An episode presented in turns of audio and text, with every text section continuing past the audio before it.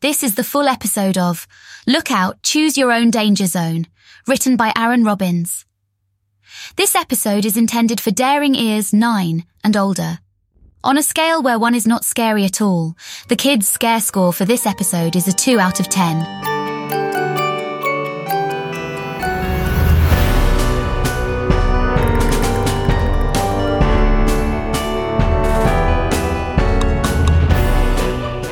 Welcome to Mr. Eerie's Mystery Series. My name is Edward Eerie, Chief Uncover Near at Mr. Eerie's Disturbing Detective Agency. If you're experiencing something odd or unusual, give my agency a ring and leave a message on the machine. For those unconvinced of our proficiency in handling peculiar predicaments, please listen to the following client testimonial message, which speaks to our ability in correcting conundrums. Please note, our answering machine alters the age and tone of the caller's voice in case a mimic machine or grim personator is listening. And now, another mysterious message left on my machine.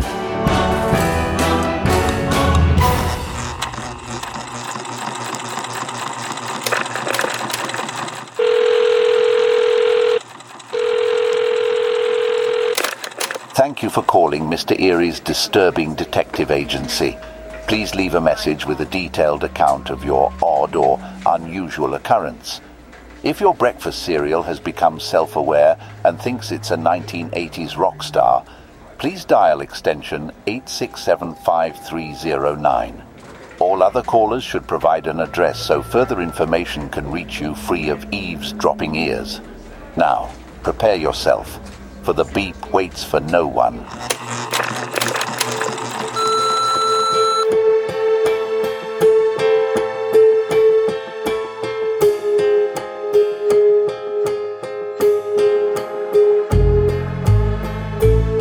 Answering machine? Figures. With the week I'm having, what did I expect? Maybe an adult to help when needed? No, I was on my own this week, and it was quite the ride. I have a question for you, Mr. Eerie. I'm sure you have rules about giving out disturbing documents. After all, everyone has rules, just like our bus drivers. What bus stop a student can get off at, what roads they can drive. There's lots of rules at school, and I'm sure the same is true for detective agencies but maybe after you hear what I have to say, you'll bend the rules for me. Because you'll never believe what happened at school today.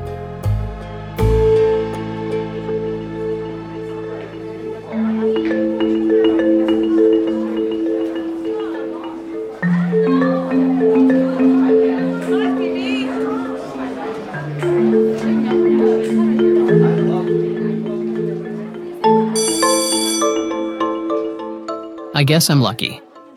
I live in the city of Granger, home of the Gal Granger's Gelatin Factory. Maybe you don't like ice pops, fudge, and pudding, so you don't count that as luck. But maybe you'd change your mind if I told you our middle school cafeteria was chock full of more desserts than a grocery store that had nothing but dessert aisles. No? Well, that's not the only reason I'm lucky. At Granger Middle School, some students get to hang out in the library as their last class of the day. I'm one of those kids. It's called different things at different schools study period, enrichment, or a free period. I call it the get all your homework done before you get home period. I think I'm alone in using that title. Most kids don't study. Most kids pull out their binders and proceed to talk the entire period. The chatter doesn't bother me. But Zeke Dorian, he's in my study period and he drives me nuts. Zeke Dorian is the non studying type. He's also the kid who, last week, dumped out my art binder onto the floor. Maybe it was a joke but I didn't think it was funny. I told the teacher what Zeke had done, and she asked for his side of the story. I was helping Edward learn the proper use of a three ring binder. He said, smirk and all. Art shouldn't be in the side pockets where it can fly away, Zeke continued. You have to three ring them, or they could get lost. After this explanation, Zeke scooped up several of my drawings and punched holes in them using the three hole punch. My hands shot up in the air in protest. It was a gesture that was supposed to signal disbelief and outrage. I'd thought my teacher would be outraged as well, but she wasn't. Edward, she said, the holes didn't go through the important parts of your Turkey Man drawing. It's a griffin, I said. Well, the griffin looks like it can still fly to me, and Mr. Dorian has a good point. Your art can't be flying all over the place. I couldn't believe he got away with it. As I walked back to my desk, Zeke gave me a smile and shrugged. I think he was surprised he got away with it too.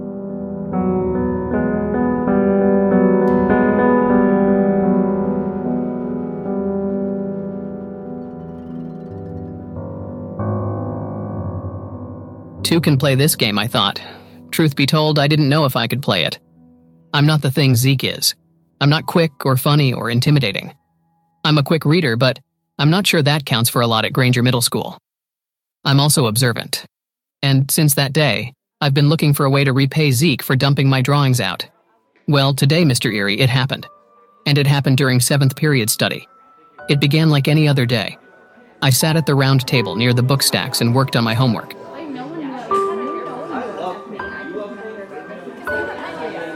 Zeke and his friends, Trish Lee and this kid we call Thud, were sitting by the front windows. They had their homework binders out and upright in what I call the dungeon master position. They weren't playing a role playing game, they were just using the binders to shield their conversation. You know what the dungeon master binder position is, right, Mr. Eerie?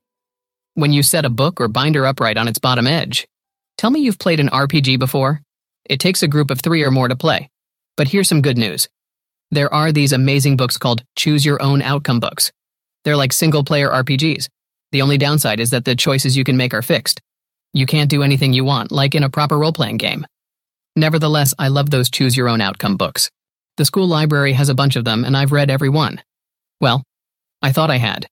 Today, after I finished my homework, there was still time left in the study period. So I went to the adventure book section and looked through the shelves. Here's a little tip for you, Mr. Eerie. There's space in between the book racks at our school, and sometimes books fall back there. Today I found an old Choose Your Own Outcome book wedged between the racks. It looked like an early edition because it didn't have a number and was on larger than usual paper. It also appeared to be typed with a home typewriter. Was this a prototype? A first edition, maybe?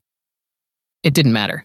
There was a big library checkout card glued to the inside, so that would have made it a lot less valuable if it were a collectible. Plus, it belonged to the school. I took it to the counter, and Edward Dunely became the first person to check out the book entitled Choose Your Own Outcome and the Danger Zone by Bartholomew Thorne. I was about to dig into some old school choice making adventure when I heard noise at the other end of the library.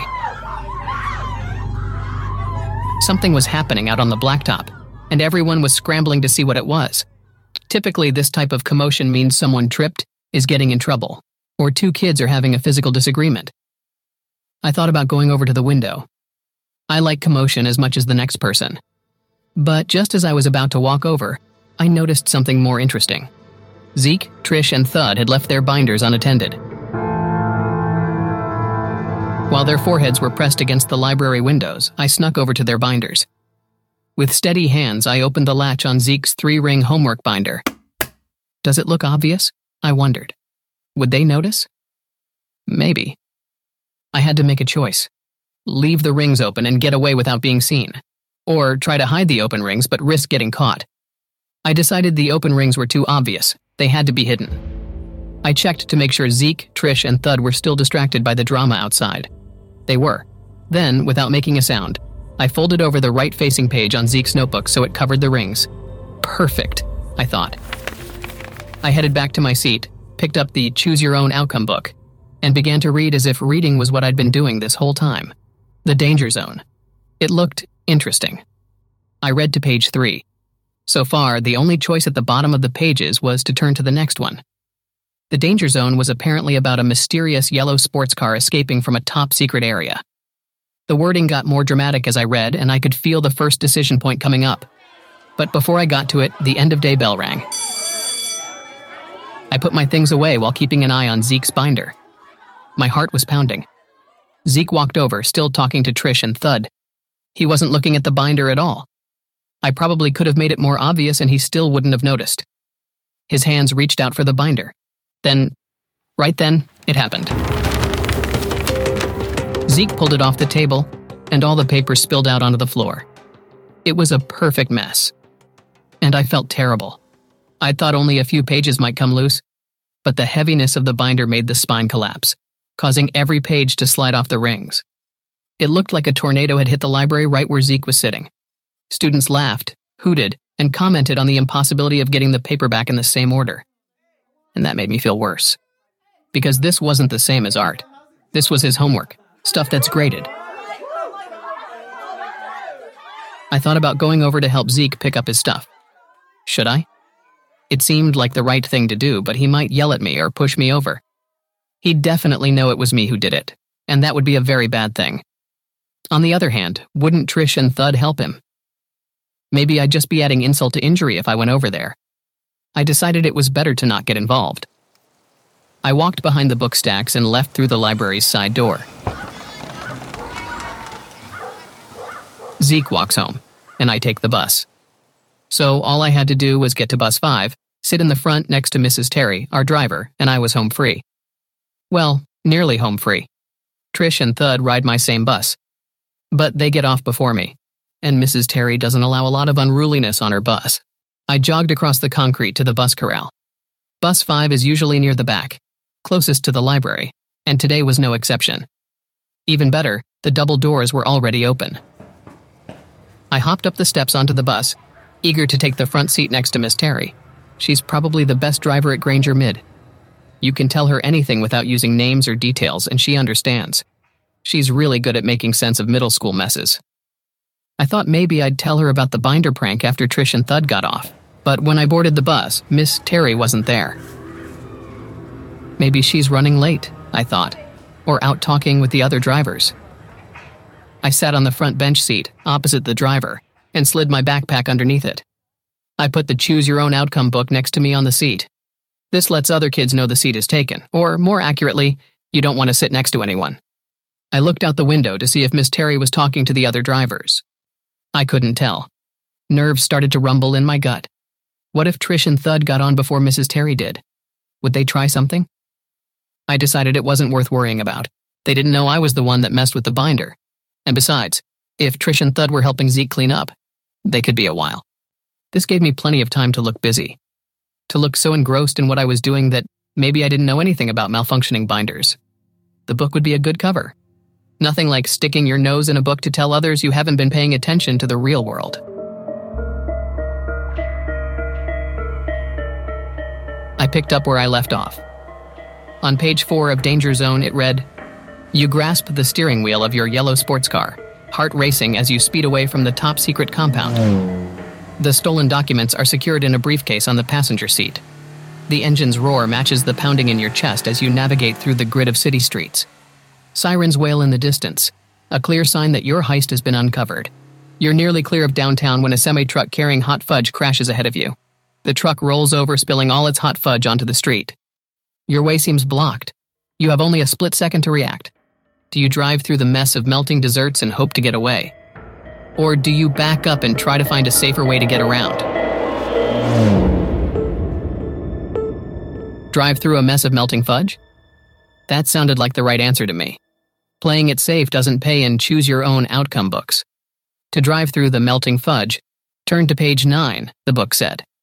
I did, and I was disappointed to find it was a dead end. A dead end is what the end of a story path is called in these books, and they mean dead as in dead. In this case, the book said this The air is thick with the smell of fudge. You press down on the yellow sport car's accelerator, and the car responds. You bolt into the sugary mess. A second later, fudge envelops your car, but it seems you'll punch through to the other side. Then, with a powerful surge, the fudge rises, cradling your car in its gooey embrace. You lose control of the car as the river of fudge lifts the wheels gently off the ground and sweeps you toward the edge of a cliff. You try to free yourself from the car, but the doors are held shut by the thick padding of fudge. Your car balances on the edge before one final flow of fudge pushes it over the edge. At least the last thing you smell is sweet. That's what a dead end sounds like. The great thing about these books is that you can backtrack to where you last made a mistake and keep reading. I chose the other option and turned to page 7. It wasn't as exciting an option, but at least the book went on. The yellow sports car backed up, found an alternate road that led into the city. A few miles later, the road split into two and I got to make another choice. The authorities were right on the car's tail, and construction work made it impossible to make turns. Then, the road split into two and you had to decide drive into a dark tunnel where there may be a roadblock, or drive into a tight alley where you might get stuck. I have to tell you, Mr. Eerie, I found myself really into this book I almost forgot I was sitting on the bus. The prank in the library had become a distant memory. Then two voices caused me to close the book and snap back to reality. It was Trish and Thud, and they were coming up the bus steps. Please, let them walk right by me, I thought. Let them just walk right by, and then I'll be in the clear. Like Zeke with my artwork, I'll have gotten away with it. I didn't want to make eye contact with the two. They'd see the guilt all over my face. So I flipped the book over and pretended to read the backside. Danger Zone is a high speed adventure whose goal is to highlight transportation safety. Written by Bartholomew Thorne, a longtime safety manual writer. I wasn't even processing the words, I was just reading them to appear busy. Then, pink plastic shoes stopped in the aisle next to my seat. Behind them, dirty hiking boots with the laces untied. It was Trish and Thud. Don't look up, I thought, just look busy, keep reading. But the pink plastic shoes tapped the black rubber lined bus aisle, louder and louder. Finally, I broke. I turned and gave Trish a glance. Her arms were crossed, and wow, did she have a mean look on her face. We know it was you, Trish said. There were really only two options here play it dumb and hope they buy it, or come clean and hope my confidence scared them away. I gulped. You know what was me? I asked, choosing to play dumb. You know what? Trish said, tightening the fold of her arms. I shrugged. Thud leaned over Trish's shoulder. When Zeke gets here, Thud said. You in big trouble. I took this opportunity to point out Trish and Thud's error. Too bad Zeke doesn't ride the bus, I said. Thud closed his hand into a fist and smacked it into the palm of his other hand. He leaned towards me, twisting the fist slowly and hard. Joke's on you, because today, he does. The word sent a tiny surge of panic through my body. What did that mean? You can't just decide to ride the bus, there's a process you have to go through. Forms, papers, a signature. I was about to respond when I heard a noise. It was Miss Terry. Trish and Thud stood up, kicked my backpack, and then scurried off to the back of the bus. I felt relieved. Finally, Miss Terry was here. She wouldn't let Zeke on the bus. She wouldn't even let him on the steps. The bus rocked a little as Miss Terry came up the steps. I was about to say something like, You walk like you drive, slow. Miss Terry would have laughed, if it were her coming up the steps, but it wasn't. It was someone else. A tall man, somewhere between the age of my dad and grandpa, emerged at the top of the steps. He had white hair slicked back like a helmet and eyebrows trimmed into perfect rectangles. He wore wire rimmed glasses with lenses just dark enough that I couldn't see his eyes. He was wearing a gray suit that was two sizes too big. There was something kind of nice about a bus driver dressing up. This is Bus 5, right? He asked. I nodded. He grabbed the clipboard next to the bus's PA mic. When's the last time the brakes were inspected? I shrugged. There was an awkward silence before the man let out a sincere chuckle. I'm just pulling your leg, he said. Where's Miss Terry? I asked. Sickaroo, he said. I'm Mr. Bart, substitute bus driver, and don't worry, he added. My driving record is squeaky clean. He waited for me to show interest in the comment. When I did, he pulled out a crinkled paper license from his suit pocket and held it forward like a police badge. Yep, he said. I sent it through the wash this morning. I forced a laugh and then raised the Choose Your Own Outcome book above my eyes. Books are great at sending nonverbal signals. And this signal said, I didn't want to talk anymore. Whoa, danger zone, Mr. Bart exclaimed. Is it any good? I really didn't want to answer. I wanted Mr. Bart to close the bus doors.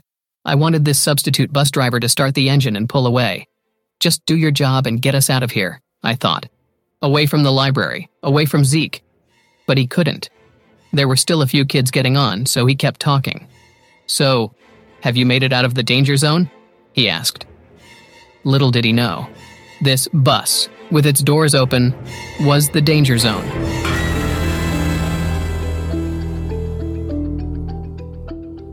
I just started reading it, I said. Well, hopefully you survive, Mr. Bart said while pressing the starter button on the bus. The bus growled, coughed, and then the engine rumbled to life. Finally, Mr. Bart wrapped his hands around the silver door lever and pulled it shut. The double doors closed. I was safe. A sound like a roller coaster stop meant the brakes had been released, and we would finally be on our way. But just as the bus began to move, I heard a loud thump. Not thumps, but pounding, knocking. And it was coming from the bus doors. The bus jerked to a stop. The doors opened.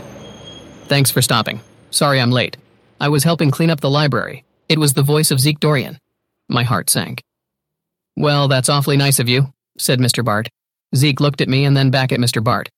Just trying to help. Our librarians and bus drivers are overworked and underpaid, he said. Indeed, said Mr. Bart while grabbing a clipboard. Well, Mr. Nice Guy, what's your name? Zeke gave it to him, and I felt a glimmer of hope. Mr. Bart ran his finger down the paper, scanning what I presumed was the student manifest. Nope, he said. I don't see an Ezekiel Dorian on this list. That's right. I thought. Kick him off. Open those doors and send Zeke packing. Zeke handed a piece of paper over to Mr. Bart. I could tell by the color it was a change of transportation note. I'd used one a few weeks ago to go to the dentist. Ick. My mom couldn't get out of work in time, so she had me ride a different bus to the dentist's office downtown. She met me there. But let me tell you, Mr. Eerie, getting three cavities filled in a single visit is not something I recommend. I watched Mr. Bart look over Zeke's bus note. This is your principal's signature? he asked. Yep, said Zeke. It wasn't. I knew in my heart it wasn't. Zeke had forged it. Was Mr. Bart going to take his word for it or call Zeke's bluff? The bus was silent as we waited for the outcome. Have a seat, Mr. Bart said. Zeke smirked at me as he walked toward the back of the bus. The doors shut and we pulled away from the school. It turns out I was wrong. Waiting for the bus to leave wasn't the danger zone. But now, with Zeke, Trish, and Thud on the bus and without Miss Terry, I was heading right for it.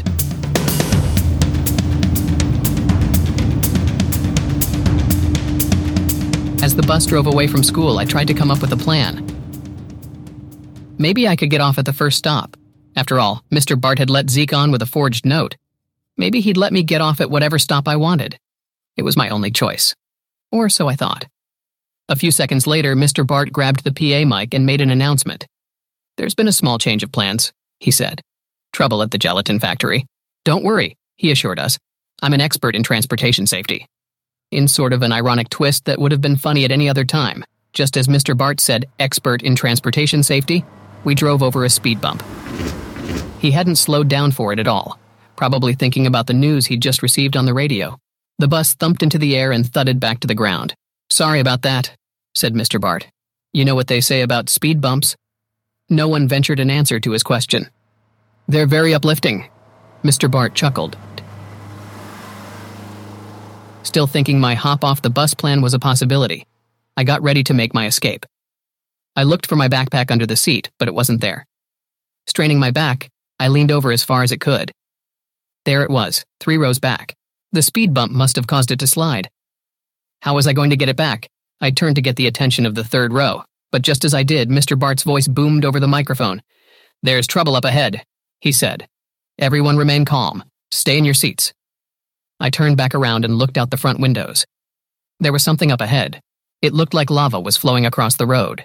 But it wasn't red and fiery. It looked dark and creamy. What is it? I asked. I think it's pudding from the factory. Chocolate pudding. What do we do? I said. Mr. Bart looked at me. Uh, I don't know. This wasn't in the training manual. I watched Mr. Bart's hands grip the steering wheel. I'm going for it, he said. Going for it? I questioned. Mr. Bart pressed on the accelerator, and the bus rumbled with new speed. We'll blast right through it, he said. Mr. Bart, I said, I don't think that's a good idea. Why not? Danger Zone. The book. There was something very similar in it, and it didn't turn out well. In fact, it led to a dead end. It'll carry us away, I said. The pudding, it'll lift us off the ground and carry us to who knows where. Mr. Bart chuckled. I doubt that, he said. He put the bus pedal to the metal, and we hurtled toward the river of pudding crossing the road. The front of the bus smushed into it, sending pudding sludge flying into the air. The front of the bus lifted as pudding pushed us upward. We're losing control, I said the front of the bus began to turn sideways into the flow of rich, sugary gelatin. Back up, I said. Hurry, back up. Gears grinded as Mr. Bart searched for reverse. Finally, he found it and floored the bus in the opposite direction. A rooster tail of dark pudding erupted from the bus's two front tires. A minute later, we were free of the pudding and driving backwards down the road. Turn around, I yelled, seeing that the flow of pudding was increasing. It's coming for us. We have to go another way. We sped away from the pudding as its jelly like banks chased the bus. Is everyone okay? Mr. Bart asked. The bus nodded in agreement. Everyone was shook up, but no one was hurt.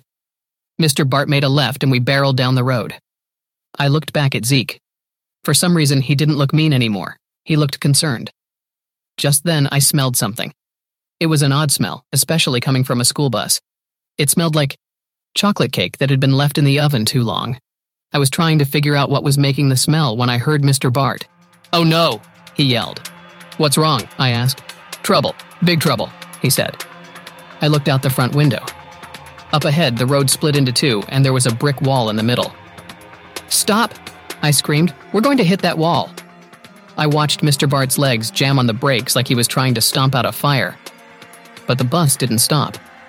Why aren't we slowing down? I asked. The brakes, he said. They must be all jammed full of pudding. The road inclined down, and we gained speed. As we got closer to the wall and where the road split, I saw something. The left hand split went into a dark tunnel. The right hand split down a narrow alley. I felt a sudden jolt when I realized something. Weren't these the same choices in Danger Zone? I opened the book and thumbed to where I'd left off. At the bottom of the page, there were two choices turn to page 32 to drive down the dark tunnel, or turn to page 47 to drive down the narrow alley. Without hesitation, I turned to page 32. I scanned the words which read You discover the tunnel is a one way road, and you're headed the wrong direction. Red and blue flashes illuminate the tunnel ahead of you as police cars materialized, blocking the way forward. You swerve and slam into the side of the tunnel. I stopped reading and turned the page. Choosing the tunnel led to a dead end. I backtracked and flipped over to page 47. I didn't even read the words. At the bottom of the page, I saw two choices, and that was good news. It meant that choice wasn't a dead end. Turn down the alley, I yelled. You sure? confirmed Mr. Bart. Just then, a series of cars whizzed out of the tunnel, almost hitting the bus. They were police cars, but they weren't after us. They must be responding to the accident at the factory, I said. Mr. Bart nodded. That was a close one, he said. We're not out of it yet. Mr. Bart turned the steering wheel hard. He lined up the bus with the entrance to the alley. It was going to be close. I hope we fit, he said.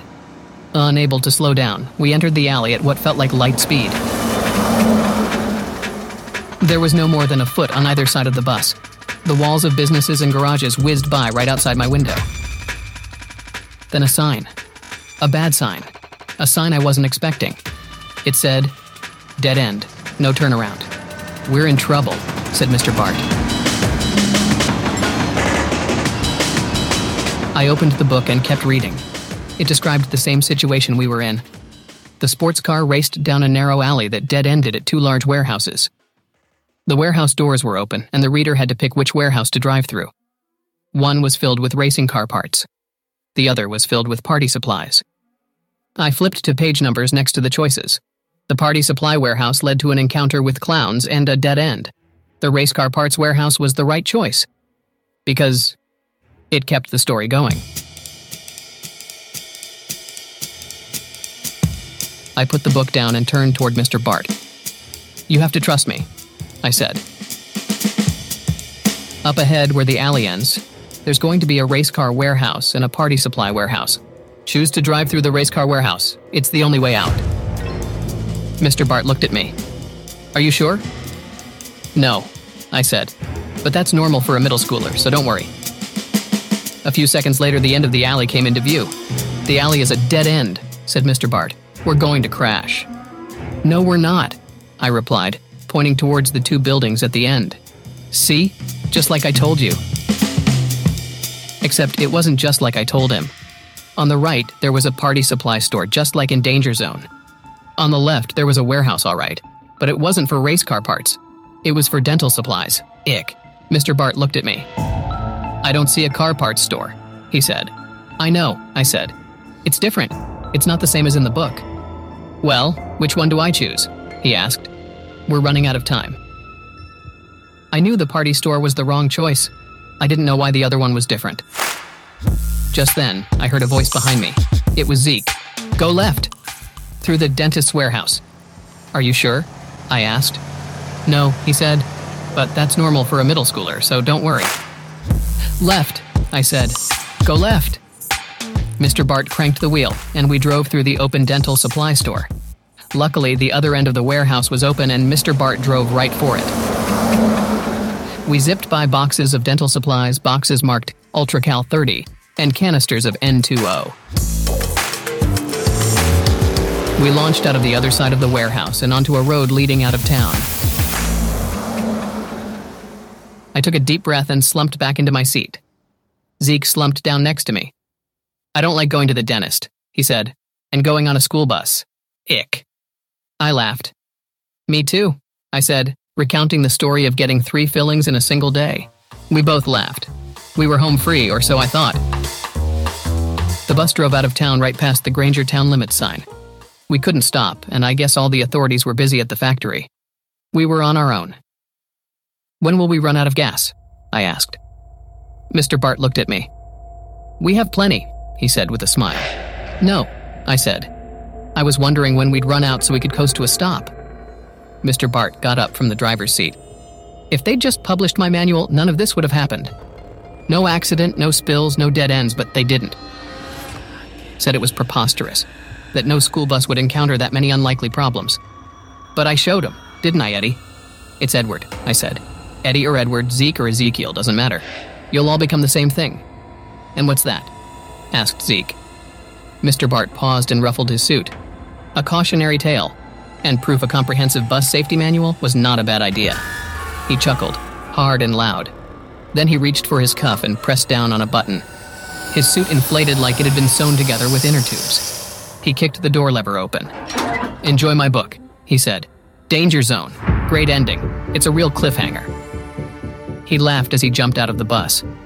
We all ran over to the right side windows, watching Mr. Bart, or should I say Bartholomew Thorne, bounce along the road to safety.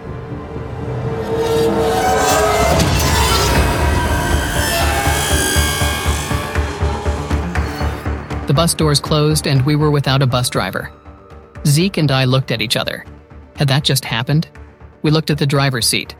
It was empty. I heard shouting from behind. Everyone was yelling and pointing out the side window. We passed by a sign that read Pearls Canyon 1,000 feet ahead. That wouldn't be alarming on its own. But there was more to the sign a large white banner above it with two orange flags on either side. And that banner sent chills down my spine because it read Bridge under construction. Zeke jumped into the driver's seat.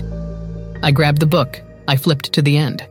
Sure enough, the race car in the book sped out of town and headed for a canyon. Just like in real life, the bridge in danger zone was out. Luckily, at the bottom of the page, there were two choices trust the bridge or jump the canyon. Jump the canyon? How? I scanned the paragraph above the choices. There was a runaway truck ramp. It was under construction as well, but had a lip at the end. Those were the two choices page 116 to trust the bridge, or page 114 to jump the canyon. The higher numbered pages are always the right answer, especially towards the end.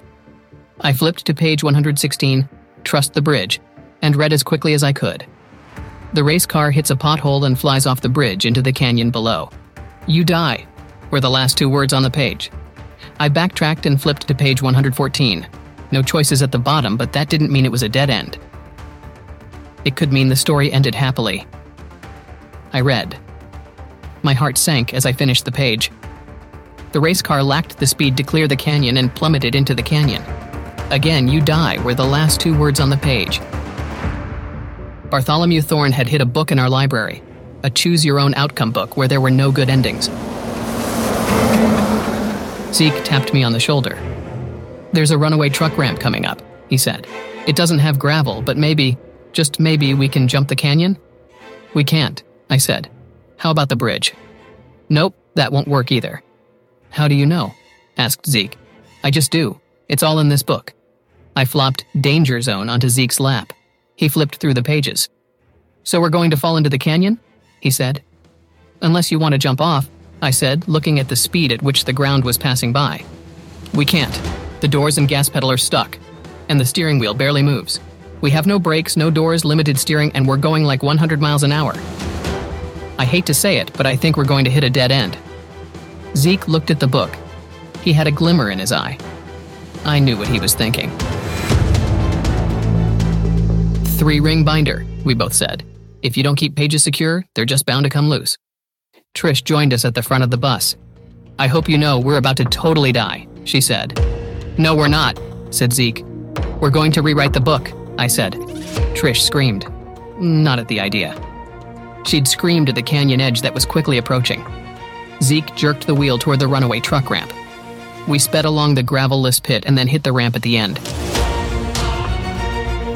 Bus number five launched into the air as I ripped the pages from Danger Zone. We're not going to make it, Zeke said. We don't have enough speed. We need nitro. Nitro? I asked. Nitrous oxide, you know, laughing gas. Laughing gas, I thought. I'd had it when I went to the dentist. N2O. I wrote at the bottom of the truck ramp page. I changed it from a dead end to a simple page turn. And the page turn would lead readers to the race car parts warehouse. In our case, this would be a dentist supply warehouse with plenty of nitro. Then, I flipped to that page. Just then, a light flashed on the bus's dash. There it is, yelled Zeke. Nitro! Push it, I said. The bus lurched forward like a rocket. We sailed into the air. We're going to make it, said Trish. Yeah, but we're going to crash into the ground on the other side, said Zeke. The nose of the bus tipped forward and we hurtled back toward the ground at great speed. He was right, we were going to crash, and the bus would crumple like an accordion. Unless we didn't hit the ground. What about pudding? I said. I ripped out the pages for the hot fudge spill and put them right after the warehouse one. Then I wrote turn to next page at the bottom. I flipped the page, and a sewer drain on the other side exploded with pudding, filling our landing with a bouncy, gelatinous mess of chocolate. We splashed into it and the bus bounced to a stop.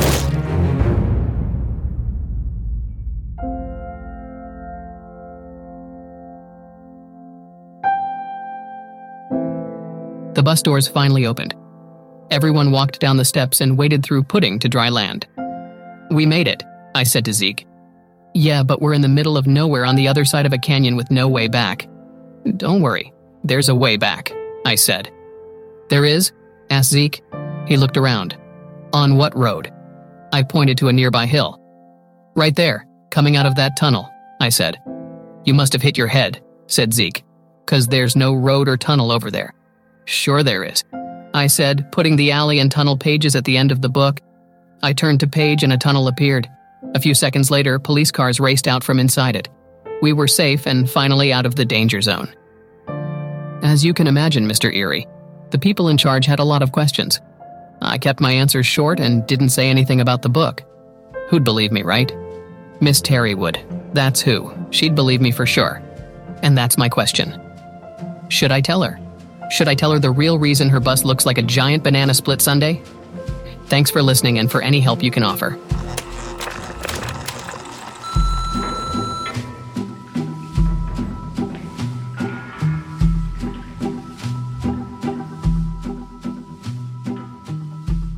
Dear Edward, thank you for contacting Mr. Eerie's disturbing detective agency and for leaving such a complete account of your odd experience. First and foremost, what a wonderful and strong first name you have.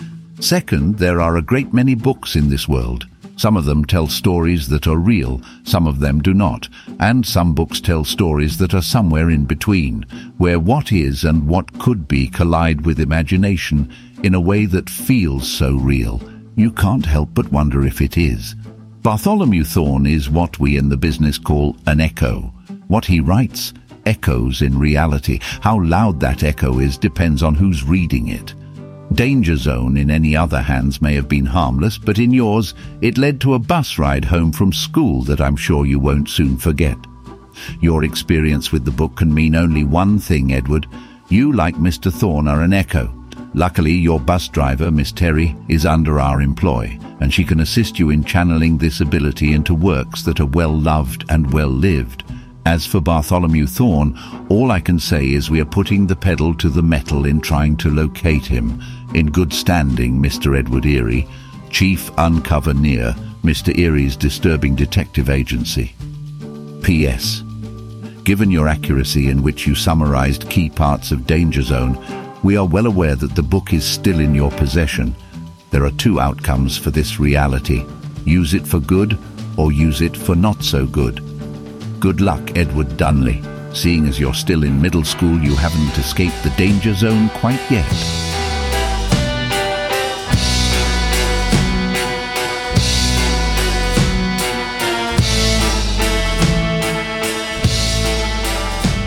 And while that concludes another message from Mr. Eerie's Mystery Series, it's not the end of our appointment. If you've enjoyed this message and would like to keep independent detective agencies like ours happy and haunt-free, please consider leaving a rating or review. Your support means the world to our agents. Please don't delay, leave a rating or review today. Thank you for listening and, as always, we wish you an undisturbing day.